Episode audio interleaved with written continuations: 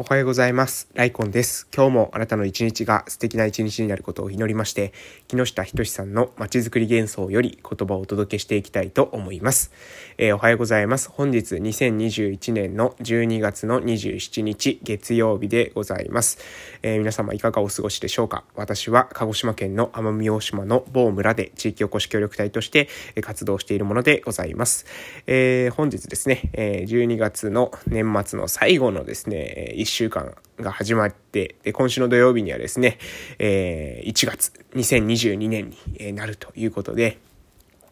えー、大きなですね、節目の1週間になりますね。えー、私の職場もですね、28日が最終の、えー、仕事日で、えその後はですね、三が日お休みがあるんですけれども、まあ私はですね、ちょっと、えー、その間もね、えー、冬休み期間中ですので、えー、子供たちと関われるタイミングがね、え取れる時なので、まあ宿題見たりとかね、あの、しようかなというふうに思ってます。まあ主にね、特別支援学級に私小学校の方で関わってるので、そこの子たちだけでもね、関われる時間が取れたらなと思いますけれどもね、まあ彼ら朝、うん、どうでしょうね、朝弱いからな、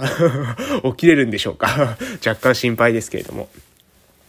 まあ、えっと、10時からですね、午前中の時間、月水金はですね、えー、全時案の方を開けているっていうことを一応伝えてですね、本人たちのしおりには特別支援学級のね、先生たちが、えー、先生たちじゃない、先生が、えー、書いてくれたので、えー、書いてくれてるのをですね、私もいただきましたので、多分ね、あの、一応その冬休みのしおりにはね、書かれてあるから、まあ、来るんじゃないかなと、来る可能性はあるなというふうに思っておるわけでございます。えー、でですね、えっと、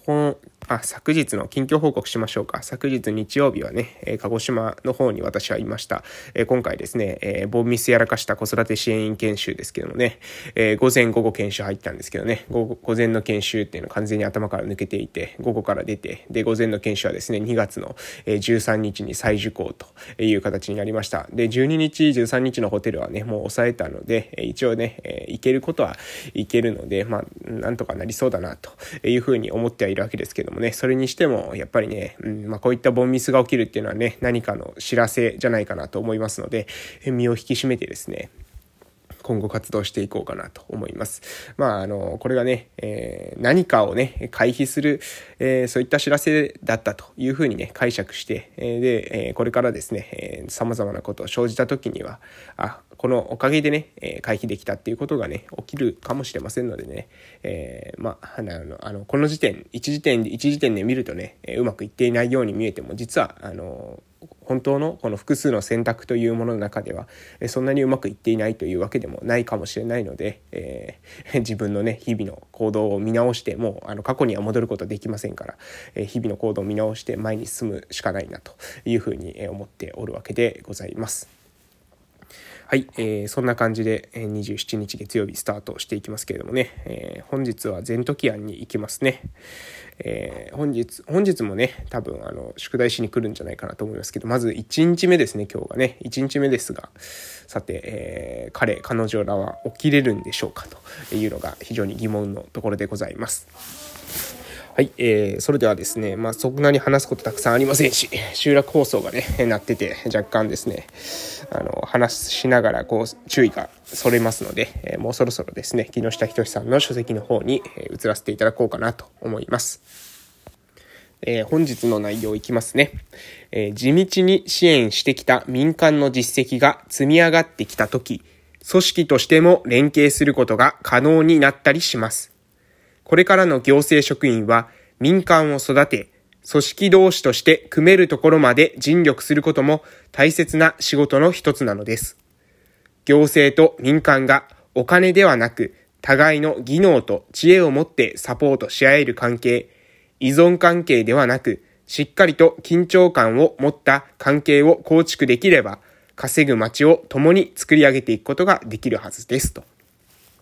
いう内容でございます。えー、まあ、これから先ですね、えーえ行政の職員にできることっていうのは民間を育てていくことだと。そして民間を育てて、組織を作っていって、で、その組織も育てて、で、えー、組織同士ですね、民間と自治体が、組織同士で連携が取れる方、ように、えー、までですね、育てていくことも含めて行政の、えー、仕事なんじゃないかっていうことをですね、木下仁さん話しています。行政職員は民間を育て、組織同士として組めるところまで尽力することも大切な仕事の一つ。そういうふうにですね、言っているわけです。しかしね、これね、勘違いする人いるんじゃないかなと思うんですよね。えー、民間が育ってないのは、じゃあ行政のし、えー、せいだっていうふうに、えー、そこまでね、思う人がいると思うんですけど、それはね、ちょっとか、誤った解釈じゃないかなと私は思います。え行政職員の立場としてはですよ、もしあなたが行政職員だったとしたら、だったらですね、えー、大した民間がいないとかですね、えー、大した、えー、ね、えその、意欲あるですね、え民、民衆がいないと。ね。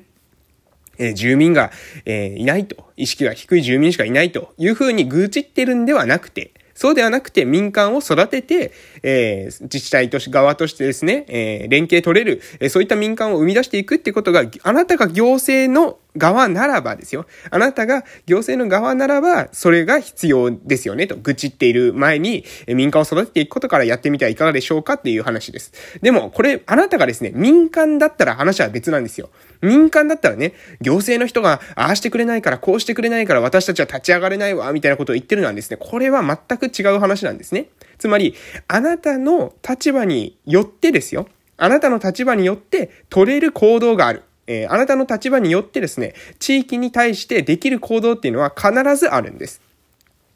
民間の人だったらですね、もう分かりやすいですよね。この10の鉄則でいきま、えー、べて、えー、言いました。えー、小さく始めようとかですね、もう全部言いましたよね。えー、10の鉄則すべて読み上げました。これをですね、ぜひ聞き返していただきたいし、木下仁さんのですね、書籍を手元にですね、寄せて読んでいただきたいんですけども、鉄則だけ読み上げますと、えー、鉄則1、小さく始めよう。鉄則2、補助金を当てにするな。鉄則3、一連卓章のパートナーを見つけよう。鉄則4、全員の合意は必要ない。鉄則5、先回り営業で確実に回収。鉄則6、利益率にとことんこだわれ。鉄則7、稼ぎを流出させるな。鉄則8、撤退ラインは最初に決めておけ。鉄則9、最初から先住者を雇うな。鉄則10、お金のルールは厳格に。これ言いましたよね。この、えー、稼ぐ鉄則、これを守ってですね、民間はスタートする。民間の、あなたが民間の人だったらですね、えー、これを自分たちで、えー、この鉄則っていうのを抑えた上で、えー、何ができるのかっていうことを考えてですね、小さく始めることですね。まず鉄則1です。小さく始めることが大切なわけです。で、えー、じゃあね、それ、これがもし民間じゃなくて聞いてる人もいると思うんですよ。行政の人でね、聞いてる人もいると思うんです。そしたらね、行政は、いや、民間の仕事だから、えー、行政は関係ないからっていうのも違うわけです。行政の人なんだったらね、あなたが行政の人なんだったら、行政の人なりにできることあるんですよ。民間と行政ね、どっちかだけが頑張ればいいって話じゃなくて、どっちも頑張らないと、こうというものはね、良くなっていかないわけです。うん。あの、この書籍の中にも書いてますけれども、民とですね、官っていう分け方ではなくて、民と官が力を合わせて、こう、公共の公ですね。公を良くしていくんだと。民と官が力を合わせて公を良くしていくという、えー、そういった地域、ね、お互いに自分たちが良くするんだというふうに、えー、思っている。自分たちがオーナーシップ、えー、自分たちが何て言うんですか、えー、当事者意識ですね。当事者意識を持っている民と官がどちらともこの地域を良くしていくのは俺たちだと。俺たちの活動によって良くしていくんだ。ね。えー、そうやっていく地域があるからこそですね、え地域というものは良くなっていくわけであって、あの人、民間はですね、行政がやってくれなきゃって思うし、行政はですね、住民がやる気にならなきゃ、みたいな、相手のせいにですね、責任を、えなすりつけ合ってるような地域ではですね、え良くなっていかないわけです。地域を良くしていくっていうのは、それだけですね、まあ、ある意味、えー、難しいんです。難しいからこそですね、お互いに手を取り合ってやる必要があるわけです。簡単なことだったらどちらか片方でできるかもしれませんが、簡単じゃないんですね。お互いに、えー、頑張って、それでもですね、なかなか時間のかか、時間がかかったりとかですね、なかなかね、あの、前に進まなかったりとかすると思います。でも、まず、そもそも、自分たちがやるんだという意識をね、持っていない。そういった地域はもうこれはね、ど、どうしようもないなと思います。もうあの、ね、誰のためにですね、地域を良くしようとしてるんですかって話なんですよ。ね。民間の人のためですよね。行政の人のためですよね。だから一緒なんですよ。お互いね、その対立してる場合じゃないんです。対立してる場合じゃなくて、地域を良くしていきたいという気持ちが共になければ、地域というのは良くならない。民間にできること、行政にできること、まあ、民にできること、官にできることと言ってもいいです。えー、お互いにできること、できないこと、苦手なこと、得意なことあるんです。でもそれを、お互いにですね、腹を割って話し合って、それで、なおですね、地域を良くしていきたい。そういうふうに思う人たちが多い地域ほど生き残れる確率は高くなっていくんじゃないかなと、私は思っています。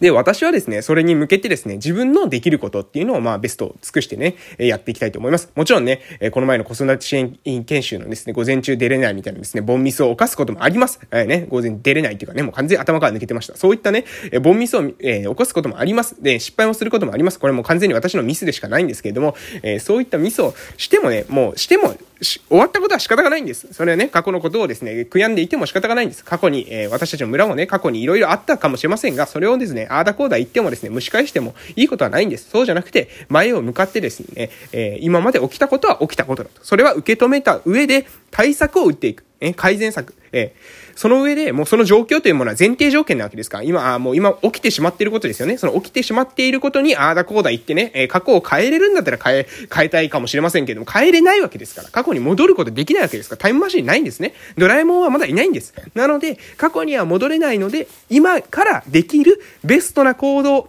ベターな行動、よりよく地域をしていくための行動っていうのを積み上げていくしかないんじゃないかなと思います。ということで、